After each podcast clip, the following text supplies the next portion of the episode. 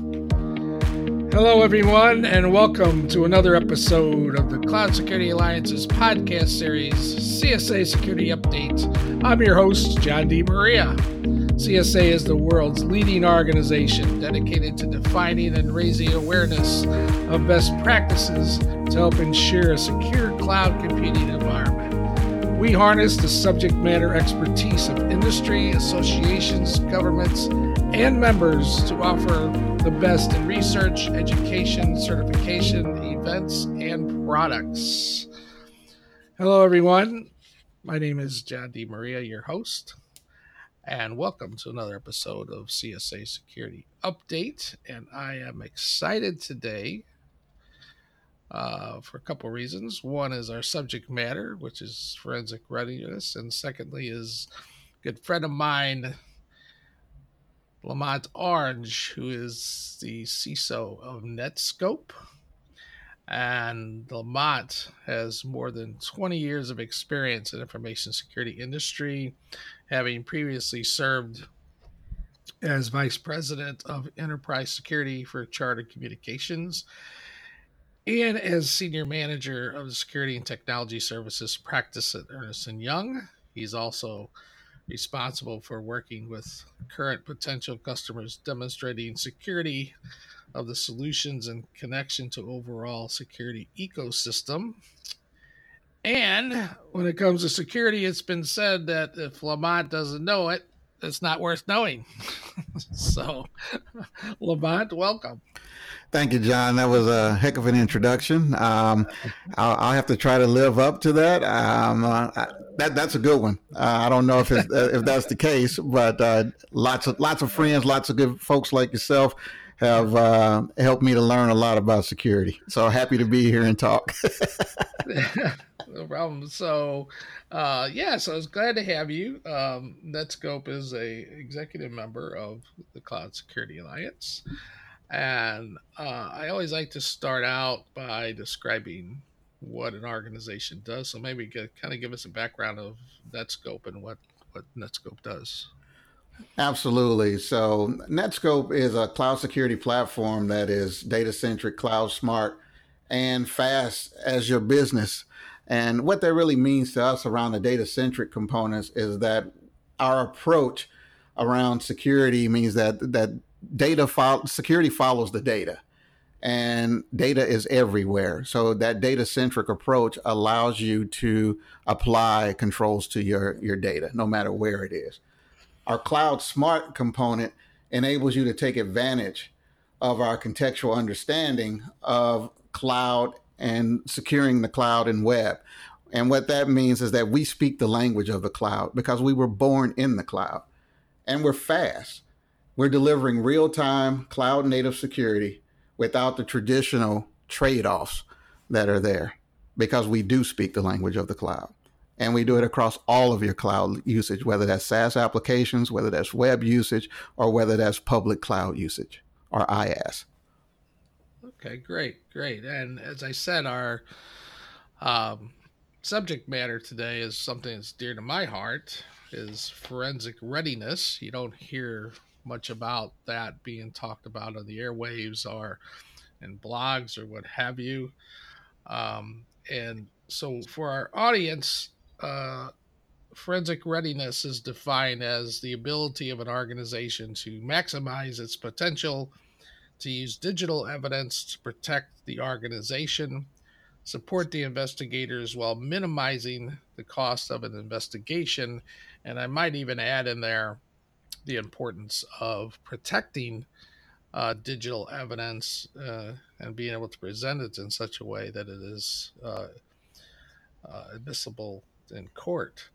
So maybe uh, start out describing, you know, we're going to start taking this journey through forensics and sort of describe for us what issues might kickstart a forensic investigation and you know what what that process might look like. So there, there, are many issues um, that may kickstart a, a digital forensic process. Uh, the ones that, that really come to mind are around some of the ones we see in the headlines today. There's been sort of unauthorized access or a disclosure of information. Now you have to define attribution, find out, you know, be able to understand how that um, that malicious actor or or even the benign saboteur was able to do what they they uh, did to your environment. And and then there's the other aspect of it when you're looking at the workforce, whether there was a contractor, a current employee, or third party, and just what did they do with your data to your systems because they had full access all of them will be classified as security incidents, but they're they're they're very different, I, I think, in in the approaches and, and how we leverage the digital forensic technologies. Mm, okay, great. So, um, so having said that, you know, forensic readiness. I mean, forensics is always thought about in you know sort of a negative area, but uh, really, forensic readiness is um, much more proactive. And, you know, how does that, you know, how does forensic readiness can be able to minimize or impact uh, or uh, the interruption of your business functions and operations during an investigation? So one thing, if, if you're not prepared, um, and prepared means being really being on the proactive side of things, you can cause a lot of business disruption trying to gather all of that information and evidence because you didn't have that initial visibility. So I think preparedness will allow you to uh, be in a position to uh, reduce the amount of friction that you introduce to the organization as you're trying to protect it. You, you'll, you'll be very methodical with your technologies. Again, if you're very much in a transition, from um, on-premise or legacy technologies to more cloud-centric technologies, well, you have to rethink all of that. So now you have to look at it from a capabilities. The how is what changes, and you have to be prepared for that.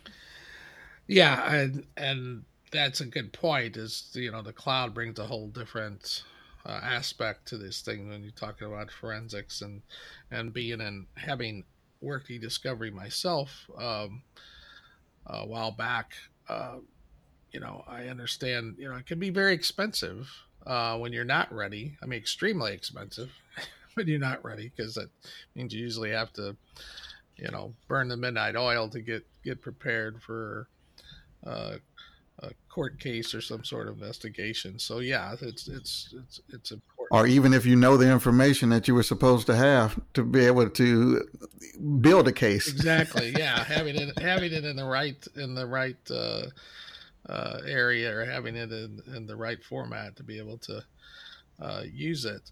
Um, and so, you know, that brings us to the next subject that I want to talk about is you know digital evidence, and I don't think a lot of people really have a good grasp on, especially you know CEOs uh, and other people at that level that really understand the importance of digital evidence. Um, and so, you know, how, you know, maybe just sort of give us a, you know, understanding of how important digital evidence is and making a positive impact on the likely success of any formal legal actions? Well, I, think that there are um, many, many case studies out there of, of how and why you would want to invest in this capability. Uh, I think if you take it back to something that's key to organizations, they definitely want to protect their their brand and if they deal with some sort everybody has a customer right? So you want to protect that trust in your customer. So your ability to protect your brand is really around being able to demonstrate that you have an understanding of of what goes on in your environment. When you uh, when you apply the security and forensic overlay to it is really that you have an understanding of what's happening in your environment. And you're able to react to it very very quickly and I think in a legal context, you know, every time is money. If, if you look at it that way, every hour, every minute, every day costs the company a significant amount of dollars to have to reactively try to go and and find this information and then be able to present it and assemble it into a, a story. If you have capabilities up front and you've already invested in it, well, you're just watching that grow and it becomes part of your your overall culture of how you run your security program, how you run your your your brand protection program and how you build your customer trust. This is something that I think companies should talk about and what they're doing to show that they're on top of it.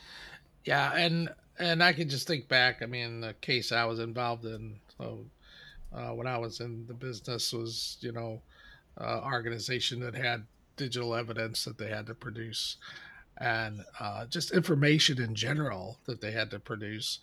Um, and unfortunately, they were able to produce the digital evidence, but the integrity of that data was in question because when the judge looked at it, basically asked them, you know, where did this information come from? Who touches it?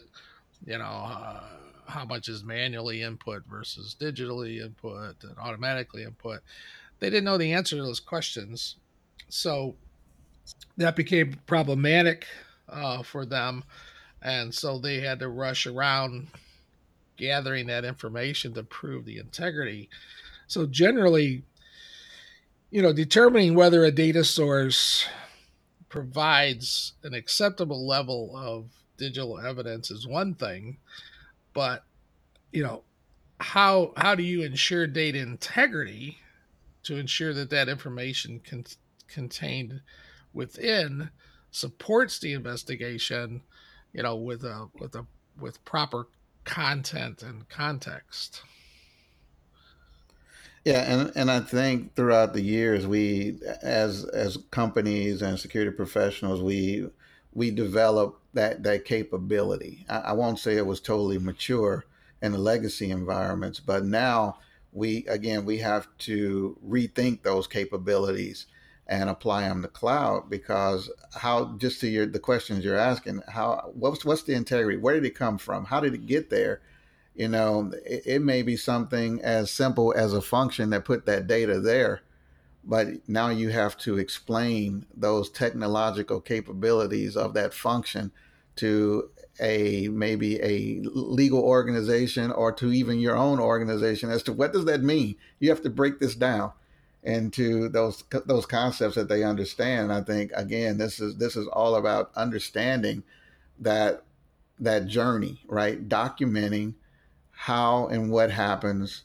How would you harvest data? How would you protect the data that you harvest to make sure that it hasn't been tampered with or altered? And then being able to present it into a format that can be consumed by the parties requesting it and I think that all, there also lies a challenge because sometimes all of the technology hasn't caught up to be able to consume this this new level of, of, of data. The cloud speaks a totally different language. Yeah, and and and that's true. And I mean, we could go on and on because when you get into IoT and the, all the different functionalities that that causes, and uh, you know, your iPhones and uh, other digital phones and things like that, and different devices that we use. Um, you know, yeah, I mean, it's a real challenge to understand what information really is, where it's at, and, you know, not only how you protect it, but how do you provide this readiness um, perspective of things in terms of being able to uh, protect your organization. Um, and so, you know, but there's another dimension in today's world, in the modern world, another dimension of, you know, privacy. Privacy comes to mind um, now more so than it used to in the past.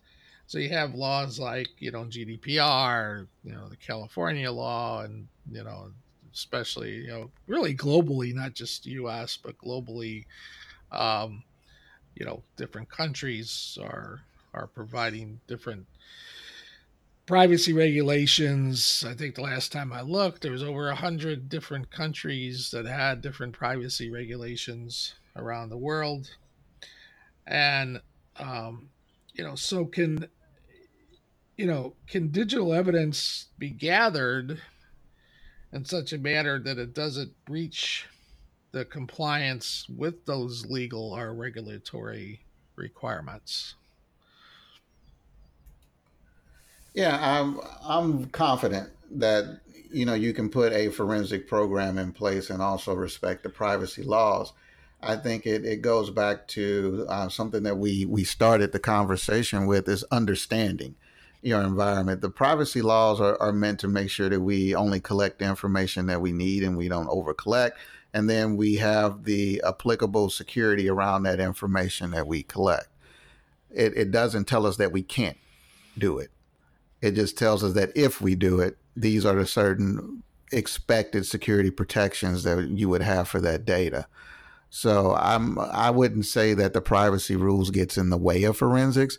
I think that our our our ability to not be prepared or our inability and, preparedness gets in the way of us keeping that information. Yeah, and and and it's good to use uh, best practices uh, I think uh, you know some sort of standardization, some sort of best practice that is that is acceptable. Acceptable around the world. I know I always use the use the um, the term of the legal term of you know due diligence and standard of care, which a lot of attorneys look like look at in the courtroom is you know what is that standard of care? What is it? What is an organization like yours? would would have done under similar conditions? What is a reasonable thing that you would have done to uh, protect this information or or uh, shows the integrity of that data and information? Um, and and with that term, John, you just hit on something that's very important. I think when we talk about digital forensics, that the term of due care, standard of care, we, we need to make sure as security professionals that we do have a, a great relationship with our legal entities because they're interpreting what that means and then we can tell them what we're doing and, and we can un- identify if there are any gaps there yeah and sometimes the legal people yeah they they speak a whole different language sometimes that you have to yeah, you know, we do as security people too, so we need an interpreter for the interpreter. no, no, I hear you. I hear you. Yeah, yeah.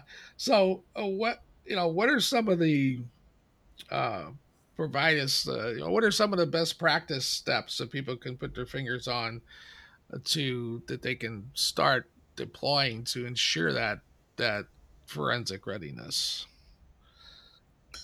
So I think one thing to, to consider out the gate, it's all going to start back with visibility. To so you should understand all the data flows, all the usage in in your environment uh, as best you can. And and again, if you have legacy solutions, you got to get something that's going to speak the language of where all of your data is going and where all of your web traffic is happening, which is in the cloud. So you got to get that visibility component there. And then you have to be able to adjust baselines. Again, this is not anything that we didn't do in our, our prior legacy lives. It's the how changes, the capability of how we develop it changes. So we still need to understand some, some sort of behavior of how this should this data be able to be moved should this person or this system be able to do these these types of functions and then at, at some point you're going to come back to something simple as logging and review of those logs and and being able to capture anomalies and and push them off for further review. And when you get to that point of further review, again, this is another one of those capabilities that the how changes. How can you examine that? How can you investigate that? So we're going to have to invest in people, process, and technology very differently in our prior lives in this new world of cloud to be able to answer those questions. And this should be cultural, right? I haven't said anything I don't think that that any other security program wouldn't have in place.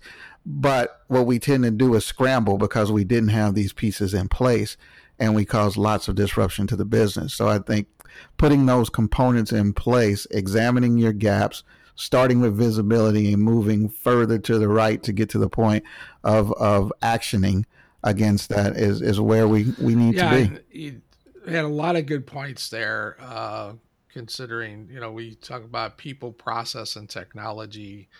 Uh, so very important that it's not always, you know, technology, as I alluded to back in the case I was involved in. Um, you know, uh, that, you know, there are there are areas where people are involved with the technology so it's about you know understanding that whole process and and understanding where your data is at where it's going um, who's using it uh, you know where is it stored uh, yeah obviously you know you don't want to be trading business cards with uh, with the experts uh, the day before a trial so um, so you know you need to you need to find out where you're at.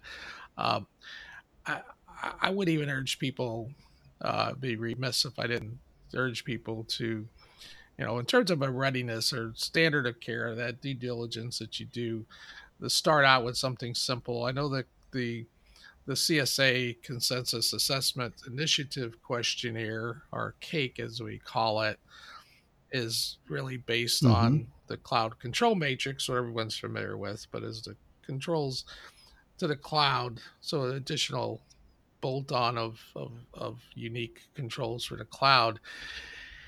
And, you know, I never claim a silver bullet, obviously, but uh, it is it right. does provide due diligence uh, to show that you're you're actually you've actually evaluated the gaps in your system. You actually evaluated where you're at, where you need to go, and you can act on the differences.